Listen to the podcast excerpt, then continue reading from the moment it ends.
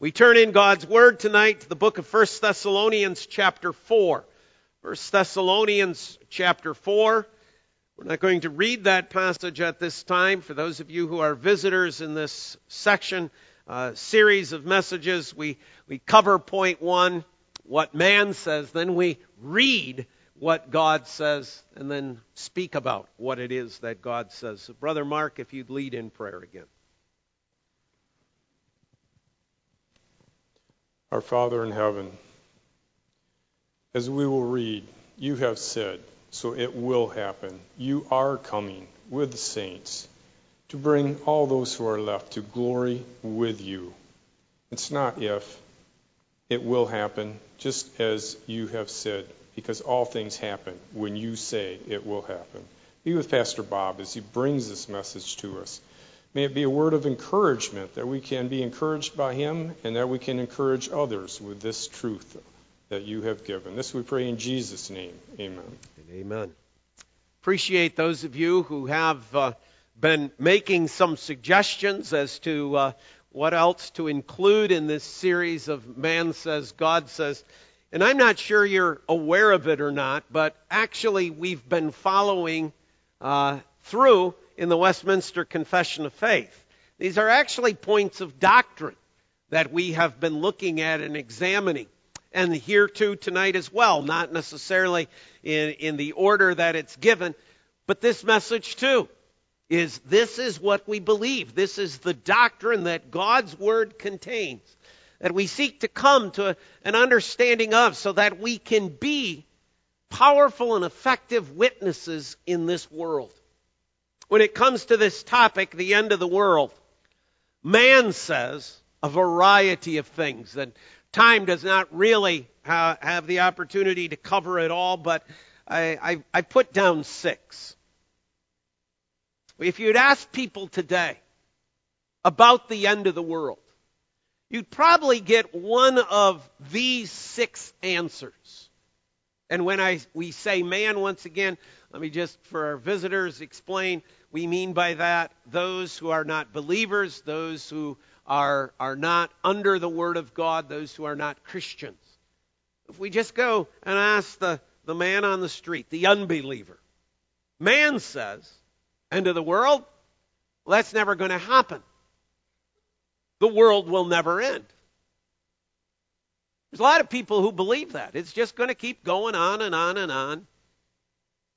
When you've been educated that this world has existed for millions and millions of years, why would you think it would ever stop? What, what would lead you to a conclusion if it's always been going on for such a long period of time? Who could imagine it ever ending? And so many just take the view, it's never going to end. It's just going to keep going. Or those perhaps who reflect upon it might answer you this way. The world is going to end by human activity. You only need to listen for a short period of time in the world and culture in which we live and uh, the host of people who are, are telling us that uh, the world is going to end by the human activity because we're the cause of global warming or climate change, whatever term is in vogue today. It's the it's our destruction of the environment that's going to lead to the destruction of the planet that will lead to the destruction of the universe. We will do it. We're going to make it happen. And the world does a pretty good job of putting people on a guilt trip. Well, if you don't recycle that pop can, you're going to destroy the universe. There is that thought that exists out there. And although we as Christians certainly should be good caretakers of God's creation, we more than anyone else ought to have a high regard and a high respect for that which God has made and that which God has created. I remember talking to one of you, uh, uh, one of you who are a hunter uh, a couple of years ago, and you made the point in saying that truly the, the, the men and women, I better include them, Okay, who, who are the true hunters are really the ones who care the most about that which is happening within the population of, for example, the deer herd. We ought to be that way as Christians. But to, to accept the view that the world will end by human activity, that's man. And if it's not global warming, it's nuclear war. Think about how much time was spent on that subject this past Monday in a political debate. And if it's not nuclear war, then some of you will remember, we don't hear much about it anymore, but for my generation growing up, it was population explosion.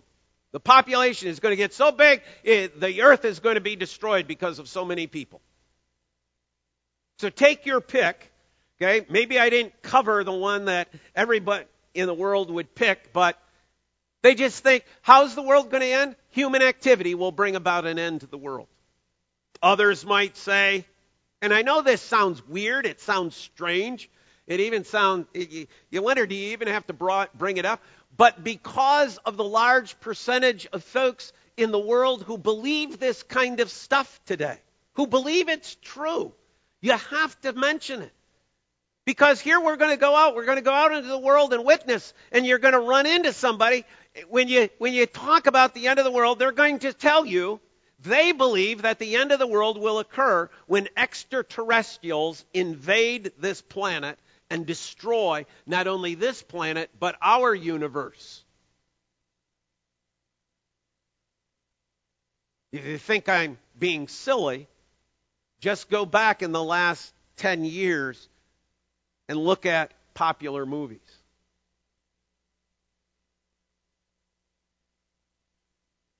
And if it's not extraterrestrials, then it's going to be zombies. It's going to be zombies. They'll kill off Earth's population, and that'll bring an end to the world.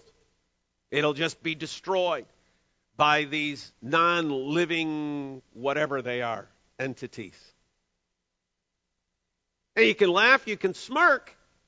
You say, well, that's nonsense. But that's what man believes today. There's a percentage of, of those millenniums that are into this. So much so that, that this is their founded belief about the end of the world.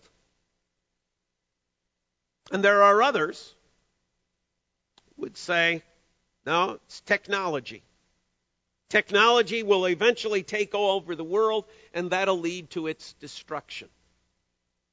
Once again, if you just look at the rankings of, of popular movies over the course of the last several years, those kinds of things emerge.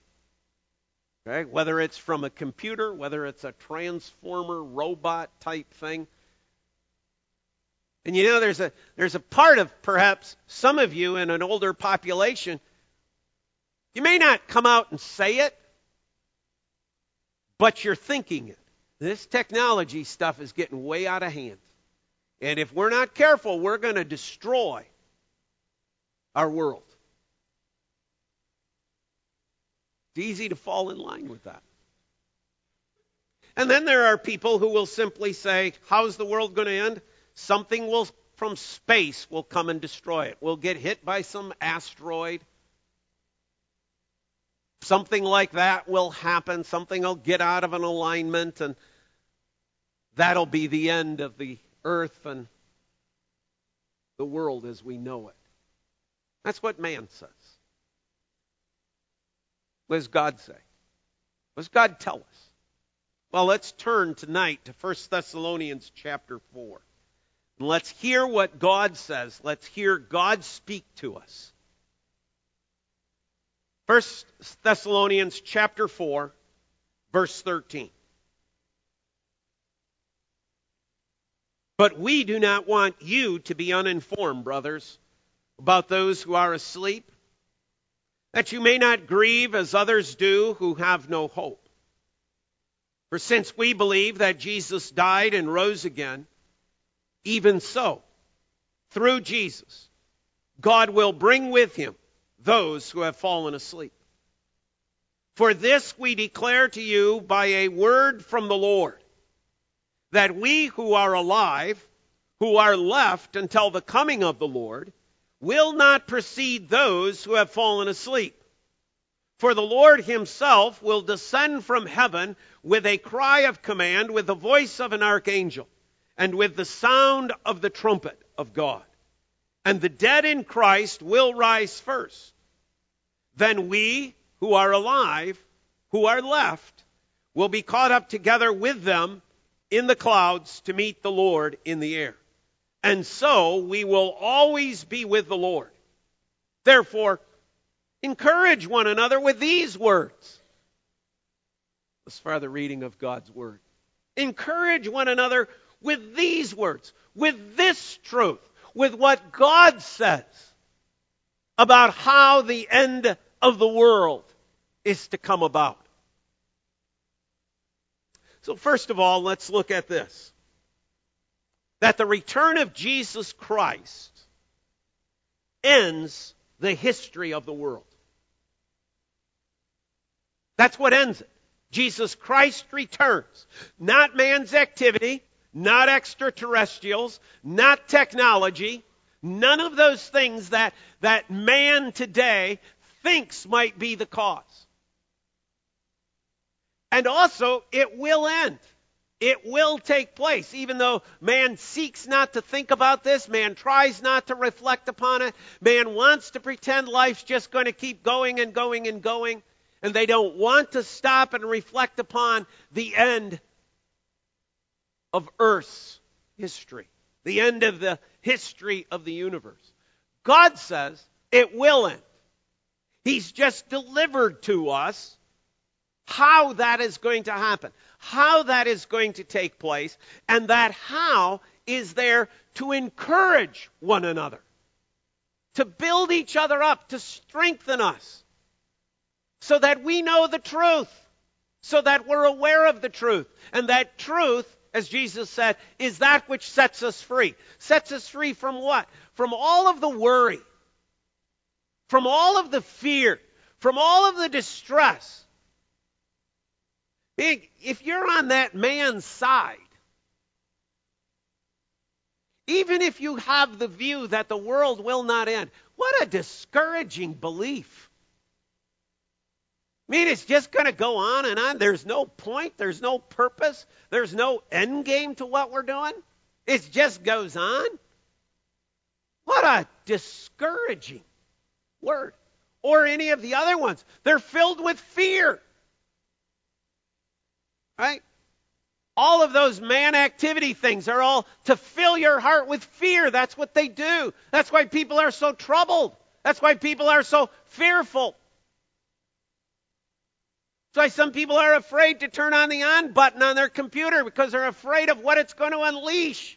They're afraid. Paul says through the Spirit, now what God says is there to encourage you. Now, let's go through this passage and note what it is that occurs. First, there is a shout. Now, it's described for us as a shout, a trumpet blast, call of an archangel. There, there is some sort of call, which would make sense, right?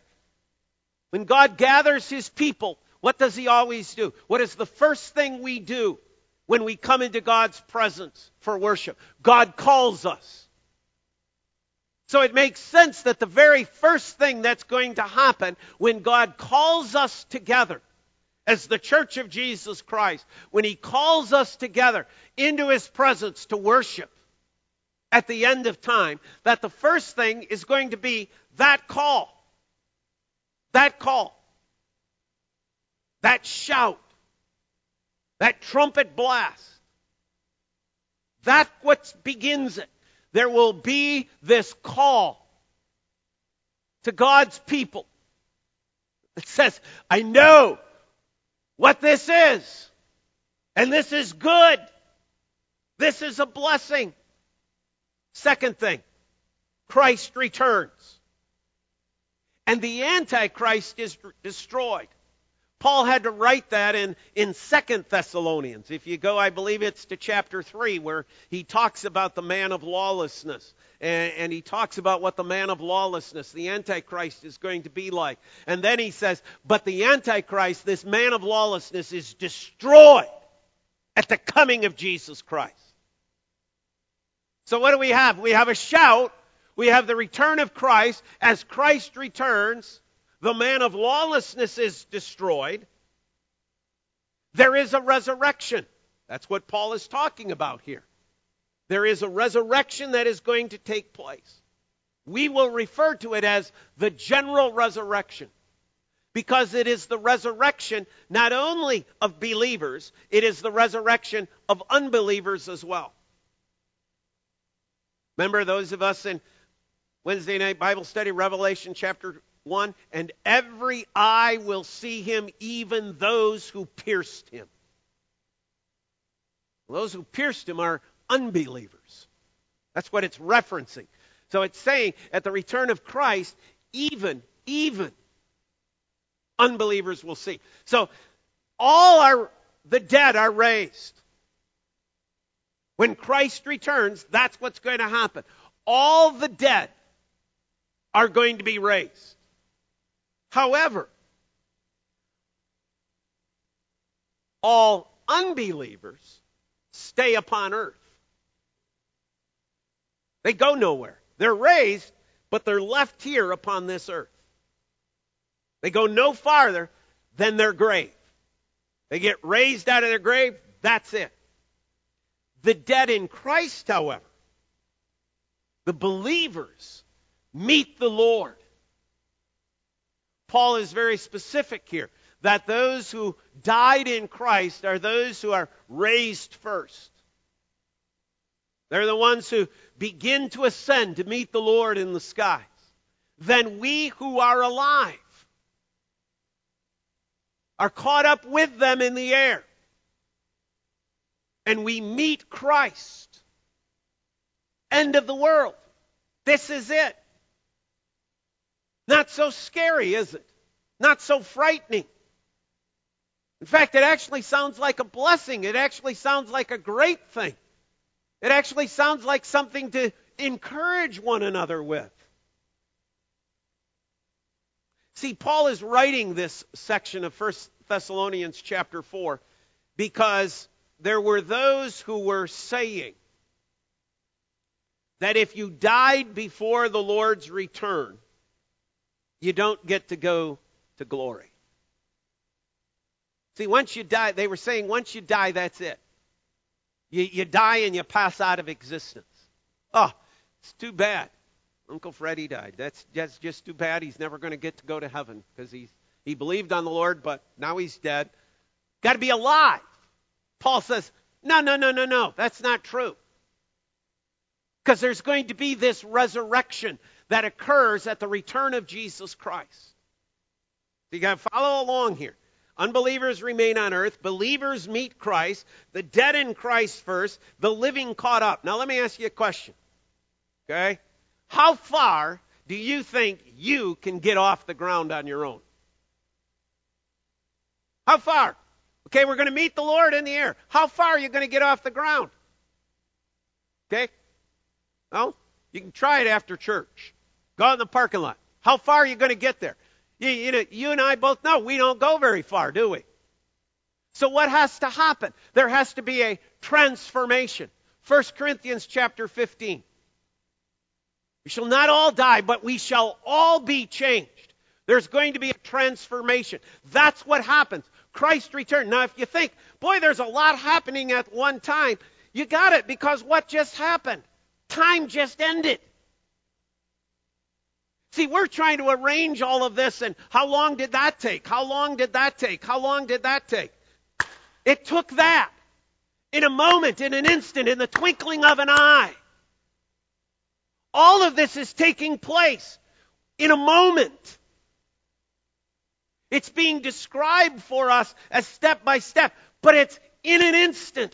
This is what's happening. There's a transformation. Dead are going to meet the Lord. Living believers are going to meet the Lord. Unbelievers here upon earth. Dead unbelievers who have been resurrected here upon earth. They go nowhere. They stay upon this planet. What happens then? Christ judges. There is a separation of sheep and goats, to his left and to his right. Now you see, most of the time, most of us think, okay, so everybody goes up in the air, and then we're all kind of standing there in a mass, and Jesus is in the center, and he says, you here, you here, you here, you here. They've already been separated. Those who are his are already with him. And those who are on his left are already there. They went nowhere, you see. They're still upon earth. They're still there. Stuck to this world as they always were.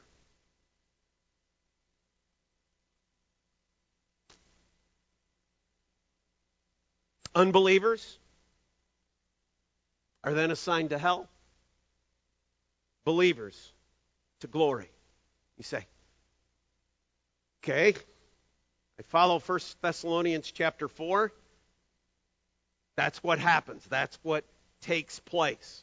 Okay, now Paul was only answering in First Thessalonians four the resurrection question. That's, that's what he was answering. He, he was answering the question about, okay, what, what about the dead in Christ? What happens to them? Did they miss out or not? And Paul wrote this through the inspiration of the Spirit to comfort them to know, no, that's not the way it is. So he's detailed for us the event of Christ's return and that which takes place with it. Now, if you're thinking, if you're listening, you're going to go, okay, the last thing you said, Pastor Bob, was that the unbelievers go to hell, believers go to heaven, to glory. But isn't the earth still in existence then? Let's deal with that. Okay? Take your Bible. Turn to Matthew chapter twenty-four. See, Paul wasn't answering that question in First Thessalonians. So now you have to consult God's word in another place and say, well, what, what does God say about that?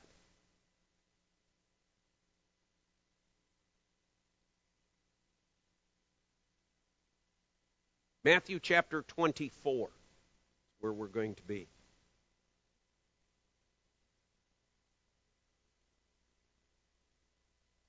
Verse thirty-two. From the fig tree, learn its lesson. As soon as its branch becomes tender and puts out its leaves, you know that summer is near. So also, when you see all these things, you know that he is near, at the very gates.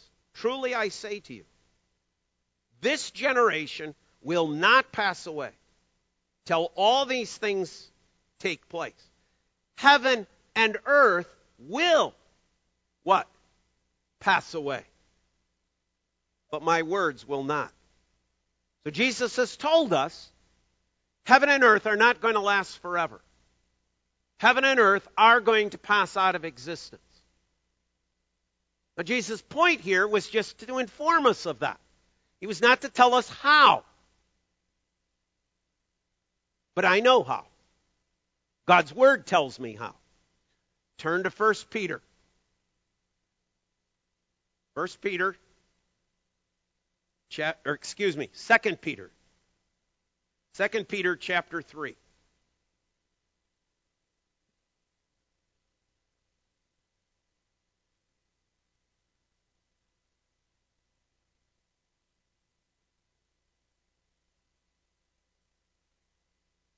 Let's start at verse eight. Second Peter three, verse eight. So Jesus has said, heaven and earth will pass away. How? But do not overlook this one fact, beloved, that with the Lord one day is as a thousand years, and a thousand years as one day.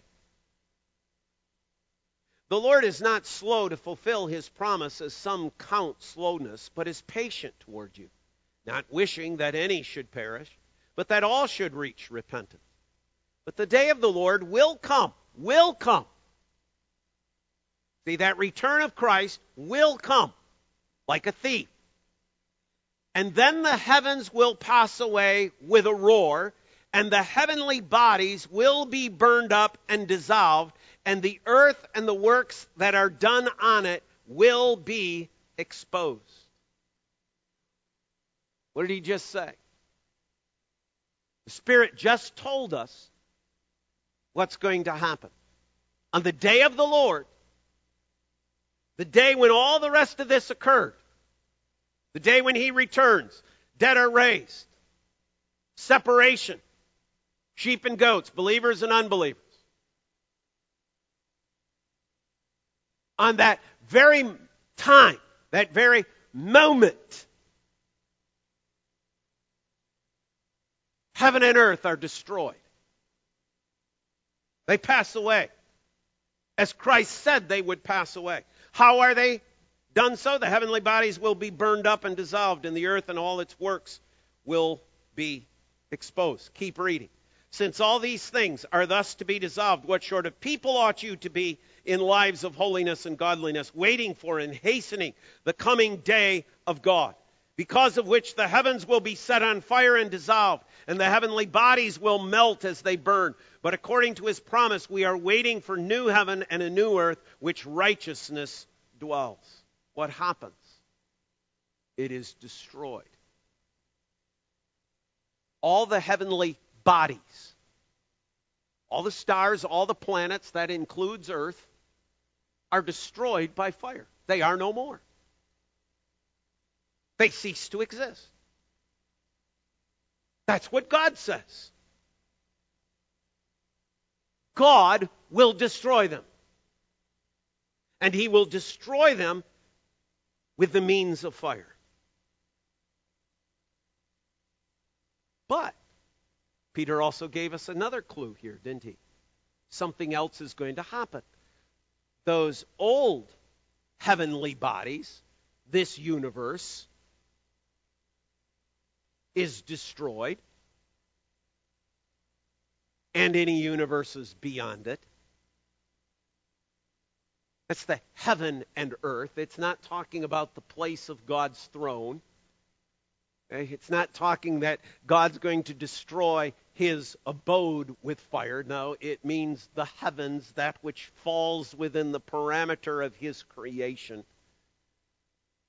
and earth are destroyed by fire. But according to his promise, we are waiting for new heavens and a new earth in which righteousness dwells.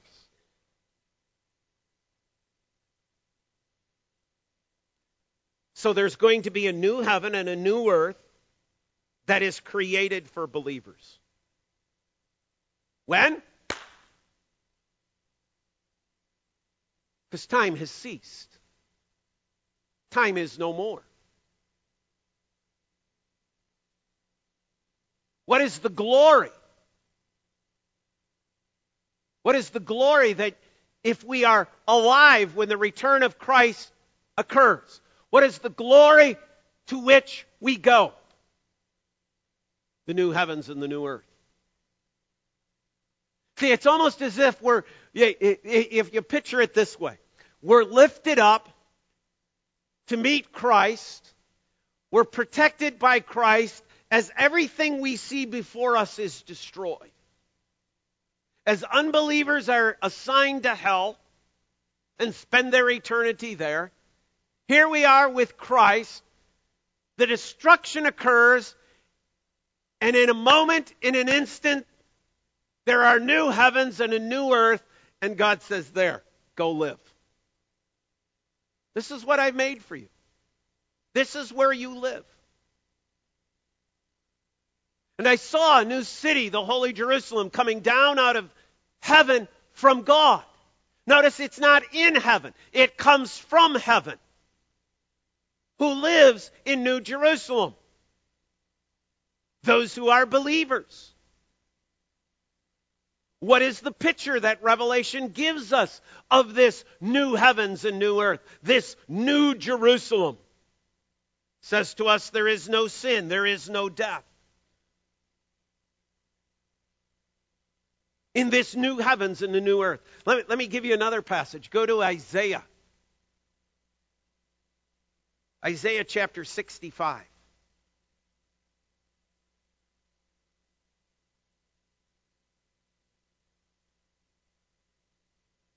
Find verse seventeen. Isaiah sixty-five, seventeen. For behold, I create new heavens and a new earth. And the former things shall not be remembered or come to mind.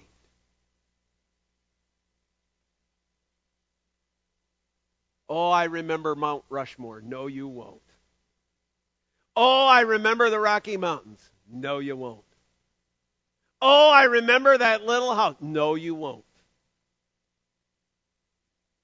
And the former things shall not be remembered or come to mind. Why? Because the new is so superior. That which God creates and gives is so superior to that which exists now. It won't even come to mind. It will no longer even be remembered. There is not one moment in glory, my friends, where we shall look back upon our time here and say, oh, it was so much better. Will not even come to mind.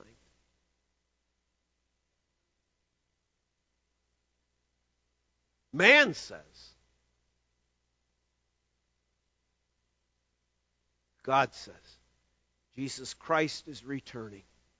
I'm taking you to be with me. You're safe. You're mine. I'm going to give you a new heaven and a new earth upon which to dwell. That is vastly superior to anything that exists today, so much so that it won't even come to mind.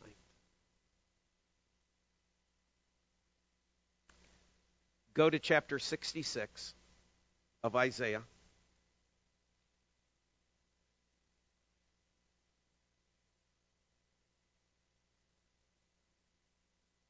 Verse twenty-two. For as the new heavens and the new earth that I make shall remain before me, says the Lord, so shall your offspring and your name remain. From new moon to new moon, from Sabbath to Sabbath, all flesh shall come to worship before me, declares the Lord. I'm going to make a new heavens. I'm going to make a new earth. That's where we will live. That's where we will dwell for all of eternity. And nothing, nothing, nothing will ever change it. It is a covenant forever in the blood of Jesus Christ. Now compare that, my friends. Compare what God says to that which is out there in the world. What does God call us to do with this great good news? Go into the world. Go into the world. These people despair. These people live in fear. Not you and I. We encourage one another in talking about the end of the world. This is good news. This is amazing. This is the triumph of Christ. This is the triumph of grace. This is the triumph of the gospel. This is how it ends, as God reveals the end. It's really not hard. It's really not complicated. And it all takes but an instant, in a moment, the twinkling of an eye. Forever in glory with our Savior, with our Lord. Did you remember the part that we read about and righteousness shall be there? The righteousness is Christ. most glorious thing about this new heaven and this new earth, this place where we shall be, is that Christ is right there.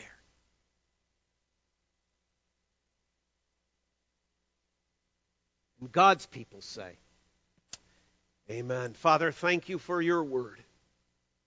It's a reassuring word for each one of us.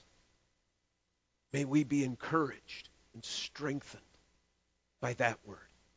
In Christ's name, God's people say again, amen.